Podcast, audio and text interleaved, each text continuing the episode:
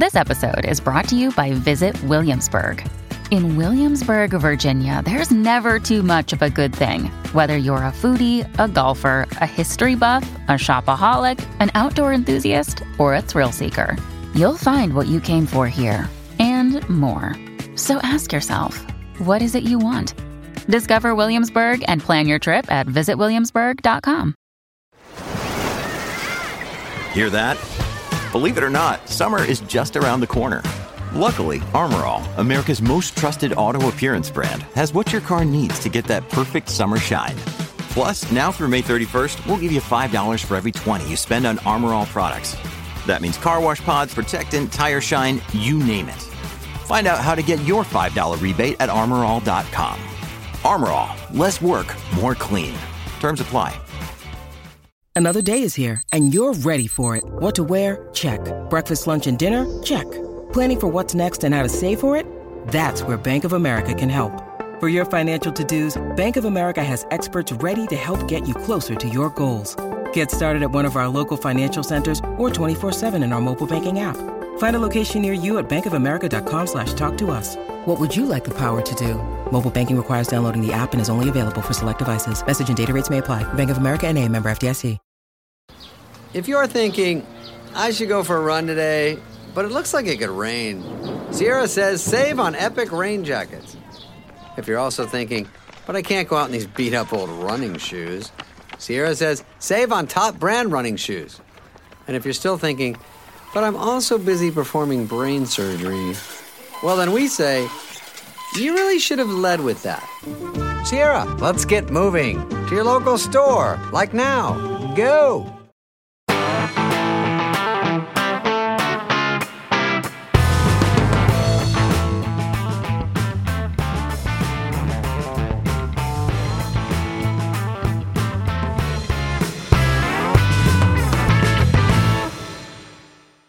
Hello and welcome to another episode of Tech Talks, where we talk about mountain bike nerdy things. Um, my name's Seb Stott, and I'm sat here with Tom Marvin once again. And this week we're going to talk about uh, springs, suspension springs. We're going to talk about air springs and coil springs, and why you might, might want one or the other. Um, Yes, I mean, if you've, you know, if you follow mountain biking over the past 10, 15, 20, 30 years, coil springs and air springs have evolved in different ways. I, I guess more aggressive bikes tended to come with a coil sprung shock and or fork. And over the years, we've seen the general progression of air springs in forks and shocks for cross country and trail because they tend to be lighter. yeah, well, that's, Roughly that's, speaking. that's one of the main reasons, but there are, there are other reasons why Yeah. one might want air. I, I think one of the main ones is that it's easier to set up. All you need is a shock pump to adjust the spring rate. Mm-hmm. Um, and they're easier to sell because you don't have to sell Different springs. different springs, don't have to make a load of different coil spring options, yeah. and then tell uh, teach people how to how to uh, Work out what they need. replace them and work out what they need. Uh, you just say, "Here's a bike, here's a shock pump." Off you go. Off you go, find what you, what works for you. But recently, there's been more and more bikes and more and more aftermarket options for either replacing the shock on your bike with a coil one for trail bikes. We're talking here now, Yeah, and also there's quite a number of interesting coil conversions for your air fork. So what we sort of wanted to discuss today is the differences between them and why you might swap from air to spring, air to coil, yeah, and potentially vice versa as well. yes, yeah. So um, What the main, what the main, I mean, the main physical difference is obviously is that a coil spring has a steel or titanium coiled spring, which sits on the outside of effectively a damping rod. You know, so one provides Yeah. the spring spring, and then one provides, you know, then you've got the damping in there. Yeah. On, an air thing, you have uh, an air can, which is a spring, which is sort of has seals and, and all this sort of jazz, Yeah. keeping it all in a nice, relatively lightweight package. yeah. Um, so so there are a lot of reasons why. There are a lot of reasons for and against. Um, I guess.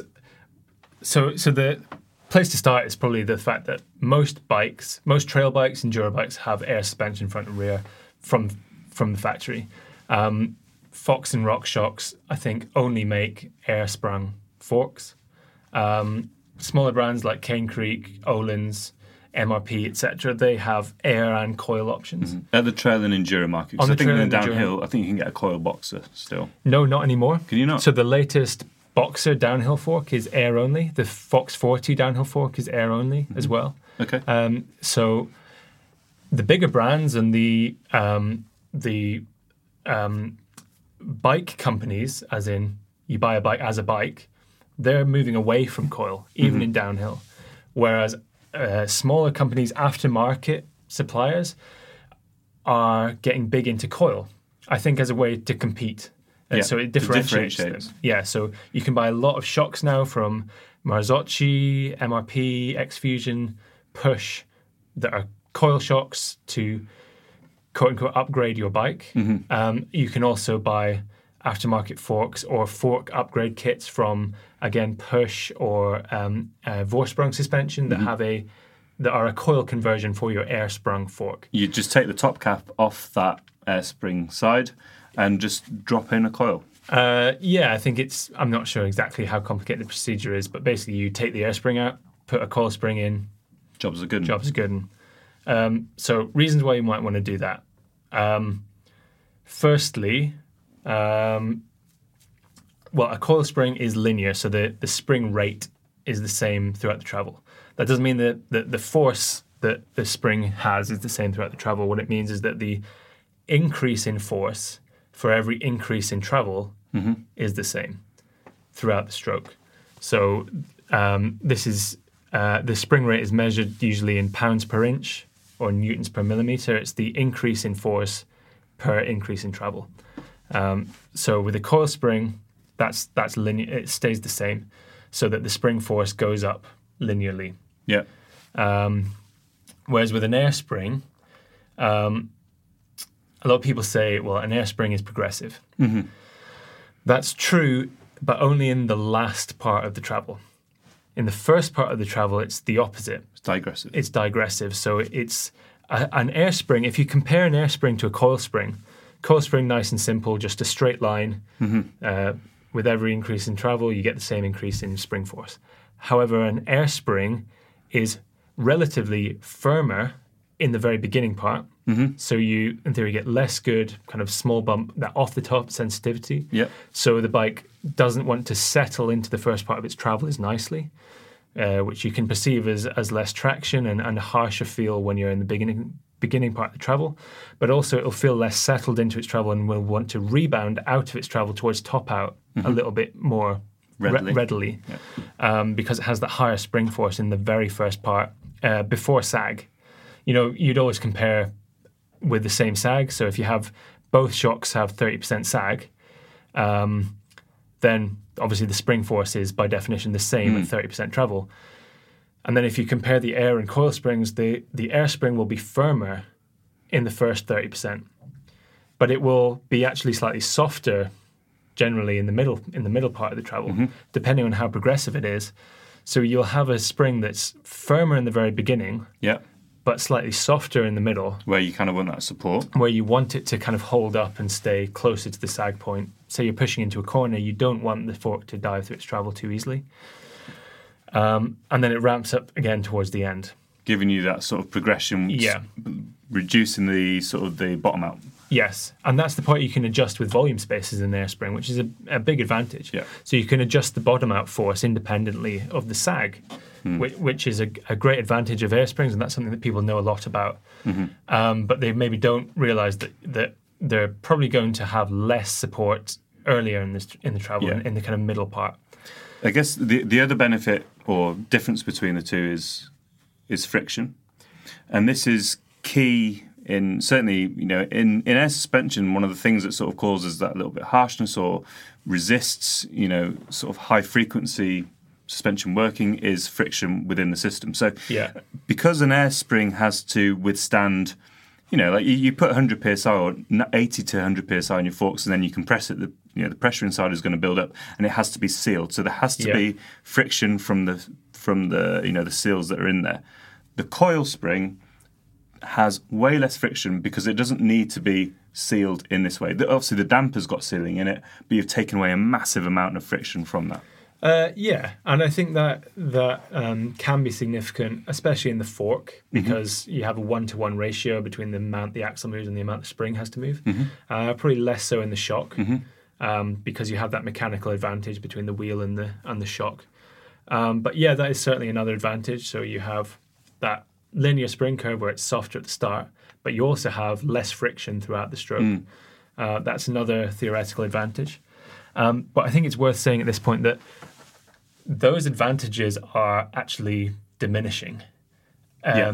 because air springs are getting better. So friction is being reduced through all sorts of means, better seals, better grease, lubrication. Uh, but to a much, the main thing that is improving is that s- air springs are becoming more linear. So they're becoming more like a coil anyway in terms of the spring rate. So they have less of that firm beginning stroke um, and they have less of that mid stroke wallow. So we quite often are guilty of using this phrase supple off the top and supportive mid stroke and, and it just sounds it sounds like bullshit because it's it's repeated so often. But it is I think it is the best way to describe how a modern air spring or a coil spring compares to an older air spring. Yeah. It, it's if you if you ride um, an older air spring now, like pre um, RockShox brought out their Debonair springs, Fox brought out their Evol springs at roughly the same time, both of which had much more negative, Negative. volume, which basically means the spring curve is is much more evened out. So that extra negative volume eases it into the stroke at the start of the at the start of the travel. So it has softer beginning stroke like a coil, but then that negative pressure kind of dies away, so you get more um, support in the mid stroke. Um, so yeah, it's become a massive cliche, but it, it's really important. It's a really big change that's happened to air springs over the last five, six years, say. Um, and and companies like Vorsprung supplied kind of third party upgrades like the Vorsprung Corset um, air can upgrade, which gave you more negative volume for Yeah. the same reason as the Evol um, and the and the Debonair air cans. So that that particular advantage has diminished, and it's it's kind of remarkable that um, that people used air springs to begin with because they used if you ride a one before the Debonair and the the Evol, they were awful by comparison. You know, they, they just did not settle into the start of the travel. They didn't want to sag. And then if you got them to sag, they would just wallow through the, the middle of the travel really badly. So um, that advantage has diminished, which is probably why we see more air springs on stock bikes. So and stop so- more aggressive bikes. Yeah, well. you know, downhill bikes are pretty much all air sprung now, uh, at least on the fork yeah, um, and and increasingly so in the shock as well. Um, but coil still has advantages, so it's it's. Um, I don't think anyone's made a, an air spring which has which is fully linear at the start of the stroke, so it still has that slightly firmer beginning stroke. And as you said, there's there's friction as well. And then the the final advantage of coil is is to do with heat. Yeah. And this and this really only only really affects the shock. Um, so in an air shock, you have a damper, which is there to dissipate the energy of the suspension and stop it just bouncing. But that generates a lot of heat. And in an air shock, that heat is being generated inside the Inside air, the shock. inside the air spring. So the, the air spring sort of insulates the damper. So it, it exacerbates that effect, doesn't allow the heat to escape as easily. But also, the air itself heats up um, because of the heat generated in the damper. So you get a. So as you go on a long, rough descent, damper oil will heat up, and the, so become less viscous. So you'll get less damping force. But you'll also get the air will heat up, so it'll become higher pressure. So you'll get more spring force. So those two effects combined give you a much more springy Yeah. ride, less damped. Um, so that can that causes a lot of people to get bucked. So the classic example would be the final jump on Fort William, Fort William downhill. Very long, rough track, so of almost five minutes of descending at that point. The shocks are heated up, and then you hit that final jump, which is really kicky, and loads of people get bucked on it. Yeah. because because the shocks have become firmer and less damped um, so which is dangerous. If nothing else, it's unpredictable and dangerous. Whereas a coil is much more consistent. The the damping will still heat up the damping oil will heat up, but not to as much extent. And it's much more open to the elements. Exactly, yeah. Um, but also the spring will stay the same. Yeah. and then air is also affected just by ambient temperature. So if you if you set up your air suspension in a 20 degree Celsius room in your garage, and then you go out riding in the winter where it's minus 10, so that's a 30 degree Celsius difference in temperature, which is roughly 10% of of the absolute temperature In measured, measured in Kelvin. So you'll have roughly 10% less pressure, which is significant. Yeah. And that could take your 200 psi shock down to 180 psi, and Which that's is quite noticeable. it's definitely noticeable. yeah. Um, obviously, that's an extreme example, but but temperature affects it, um, just ambient temperature, as w- as well as that um, the heating up. And um, Nico Vouilloz was talking about setting his shock with 35% sag and a click too much rebound damping compared to what he his ideal settings were, knowing that halfway down a descent, the shock's going to firm up, Yeah. he's going to have less sag, and the rebound's going to get faster. And he's going to end up with a 30% sag and the rebound where he needs it. Exactly. When he's getting tired and when he's perhaps less able to cope with variations in how the bike's performing. Yeah, the last thing you want when you're tired is your spring rate getting firmer and your damping getting less controlled. Yeah. Mm-hmm. And that's exactly what you get with an air shock. Um, less so in a fork because the damper and the spring are separate. Yeah. Um, but certainly with a shock, that's a major advantage Mm-hmm. of a coil shock. Um, but again, the latest shocks, uh, Are getting better.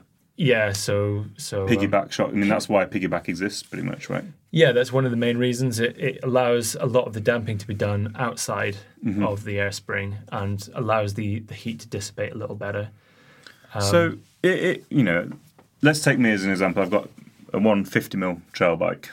Yeah. And the, the trail bike I've got it's a Specialized Stumpjumper Evo. Yeah. I can put a coil shock in that if I want. Yeah. and up front it's got a Fox Rhythm 36. And I could, in theory, drop a coil spring into that fork. Yeah. So Push, for example, they they've got a relatively new one. It came out late last year, um, and it's a coil spring. What's interesting about this one is we, talk about the differences in terms of how the, the springs feel through their entire travel, and how with an air spring they ramp up towards the end, whereas a coil doesn't. Yeah. So the Push product has, for the last I think thirty-ish percent of its travel. I could be wrong on that exactly, but it has a little air spring at the bottom of the coil spring to Yeah. give that end stroke progression. Yeah. It's quite a cool, you know, quite a nice little neat idea. Yeah. If I want to have my, you know, Stumpy Evo, should I go coil? What? So so one of the things to consider is the the, the linkage on, on the frame, hmm. on the shock. Um, so with a with a coil spring, as we say, it's linear. So if you want if you want thirty percent sag, then it means well, let's do it for simpler maths. Hmm. Say you want twenty five percent sag, mm-hmm.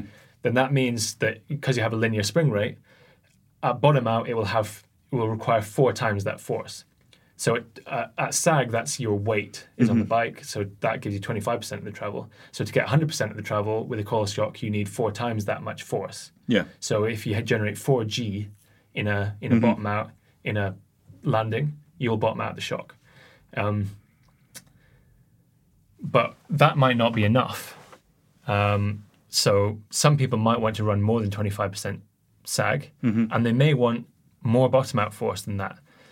And uh, if you have a linear bike, so the leverage ratio between the rear axle and the shock remains roughly the same, um, then the only way to do that is with an air shock. Yeah. However, the the stumpy is is slightly progressive, so you'll get a bit more bottom out force for a given amount of sag. Um, but but you're you're tied to that. You're tied to whatever progression the frame has. Uh, so the only way to get more bottom out resistance is to decrease the sag or increase compression damping, particularly high speed compression damping, Which has its associated. which has other pro- which has advantages and disadvantages. Um, and I suppose you can fit a bigger bottom out bumper. So so coil shocks, I find most of the time, just bottom out way more often than than what I would normally set up a an air Yeah. shock. However, they have a much bigger bottom out bumper, which means it doesn't matter as much. So it's less of a of a sudden impact It's, it becomes damped at the ends of it. Yeah, to some extent, and it and it um, is less noisy. It's less off-putting when you're riding it. You don't feel that sharp force through your, through your feet, and you don't hear that clang, which is really disconcerting. Um, so bottom-out bumpers are a big part of the um, of of the appeal of a coil shock. I think, but but again, air shocks are are making inroads there. Like the latest Float X2 has a quite a substantial bottom-out bumper. Um, so you can bottom it out without it having that horrible kind of clang Yeah. um, that you get with with most air shocks. Yeah. But what's interesting about what's happening now is that all these smaller brands bringing out lots of coil alternatives or upgrades, just as air springs are really starting to improve. Um, but as we say, there are some some some advantages to be had with coil. So they're heavier. It's much harder to adjust the spring rate. You know, you've got to actually swap a spring. Yeah. You can't just adjust it with a shock pump. You can't control the bottom out force independently of the sag. Um, but they do have, they still have less friction Yeah. and they still have a subtler beginning stroke. Yeah. And they have that predictable, All constant spring rate all the way through, Yeah. which, which arguably makes them more predictable. And they won't change with altitude, they won't change on a long run. Hmm. And that's enough for a lot of people. Yeah. Um, and yeah, I think you and I both both like the feel of a coil spring. I put a coil on, on- some bikes. Yeah, I had a transition scout for, well, I've still got it, and that came with a Monarch shock. This was pre um, pre metric link shock, so it came with a Yeah. with a Monarch. But it was I- a debonair Monarch shock. yeah, it was a, good, a good air spring. It wasn't like an old school one. yeah, it wasn't a piggyback one, it Yeah. was a single cam thing, but it was fine. But I put a Cane Creek uh, DB coil inline Hmm. um, shock on there, which just fitted, and it f- felt incredible, comparatively so. Yeah, you know, it, it had that mid stroke support. The, the the frame itself is fairly progressive anyway, so it, it did bottom out, but again, not quite as much as you might expect it to. It, I think it's a frame that definitely suited a coil shock. yeah, And you know, I rode it a lot in the Alps and long sort of rattly descents. The rear wheel just felt glued to the floor, and it it feels still does. It feels incredible. yeah. I left that bike out. Um, a friend of mine guides in, in France, and I left that bike out for half a season or so for logistical reasons of having to go to Eurobike, sadly. Um, and he rode it, you know, fairly often in those six weeks that he, he had it. And he then since changed his his trail bike. He had a Whyte, um, one of the 150 mil Whytes, G150, Yeah, S150, yeah. S150. Yeah. And he put the same shock on there bike. and absolutely swears by it. And so yeah, I mean that that was a coil shock that I then I put on a trail bike. And you know, one of the nice things about the a lot of the coil shocks that are coming on the market that certainly wasn't available in the past is a lockout or a climb switch. And that makes, you know, this suppleness of a coil shock or that sort of supple feeling that you got generally doesn't feel great when you're pedaling up a hill because they they they can feel very active. And that was the difference that I hmm. found was that shock not locked out versus the Monarch. It did not pedal as well. I wonder if that's a difference in the damping though, Mm-hmm. rather than in the spring, because a coil spring should, in theory, have more mid-stroke support, But even so it should pedal better. around the sag point, it just it felt Yeah. very very active because there was no friction. It's probably because it, yeah, less friction, but also I think more less low speed damping. Mm-hmm. RockShox tend to put a lot of damping at very low speeds, Mm. so that will will take out some of that that bob. Uh, I, w- I would have thought that would be a difference in damping rather Mm-hmm. than spring, but um, But then having that climb but having switch, climb switch, yeah, is and the Cane Creek one is really good because it slows down compression and rebound. So it's just it's so much nicer to pedal sat down because the bike doesn't bounce. yeah. But you, Um, you're seeing that now on a range. You know, RockShox have the same for their for their yeah, they have a climb switch, yeah, a lock, a compression lockout. Anyway. yeah, yeah, yeah. So you can now have a coil shock. You can even have a remote lockout if you want. Mm. So that so they're more uh, they're more catering towards shorter travel bikes that are designed to be pedaled, Mm. Um, which is interesting because air shocks are also you know moving into the the really long travel applications like downhill bikes because you know they've got softer off the top because the be- bigger negative, better heat management, less friction. So the kind of the categorization of where a coil and where an air shock belongs is is definitely blurring in, in both directions um, as technology improves. But so should we finish just by nailing down, well, not nailing down, but giving some pointers on why you would want, like, what kind of person would benefit from a coil because air is pretty much the standard nowadays. Yeah. But you might want a coil if Your frame is nicely progressive. Yes, and, and has a progression that suits you because you can't then adjust it with Yeah. the coil. Um, so single pivot, like true single pivots, like an orange, Mm-hmm. generally not progressive at all. Probably not going to suit suited. a coil spring unless you want to use full travel a lot of the time, which some people do. Mm-hmm. Um, you're probably even with a relatively progressive frame going to have a limited amount of bottom out force with a coil if you want, say, 30% sag. Yeah.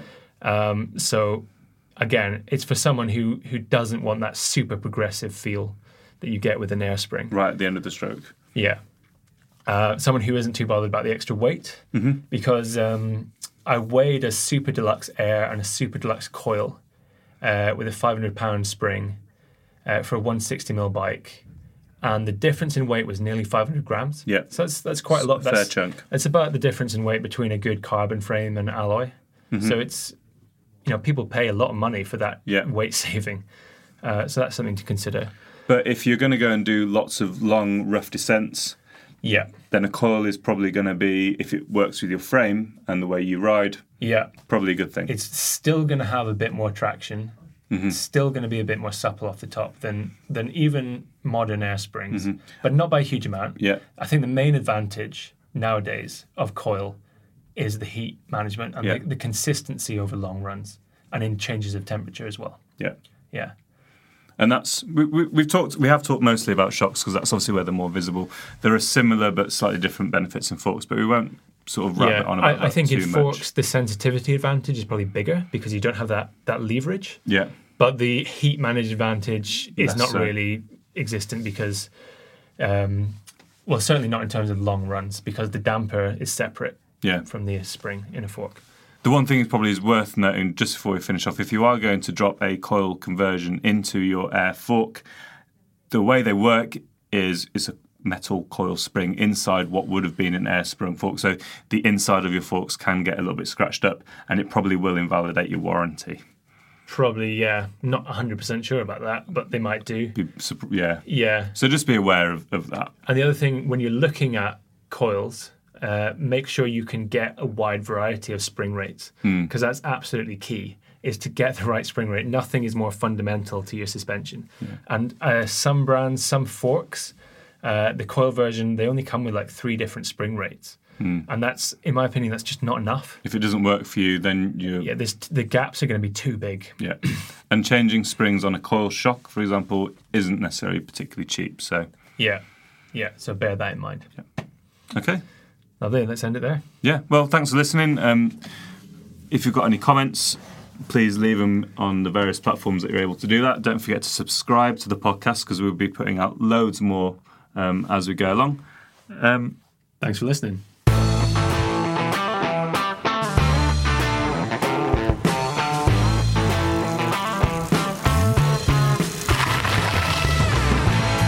Thank you for listening to the BikeRadar podcast. If you want any more information on what we've been talking about or more news and views on cycling, check out bikeradar.com.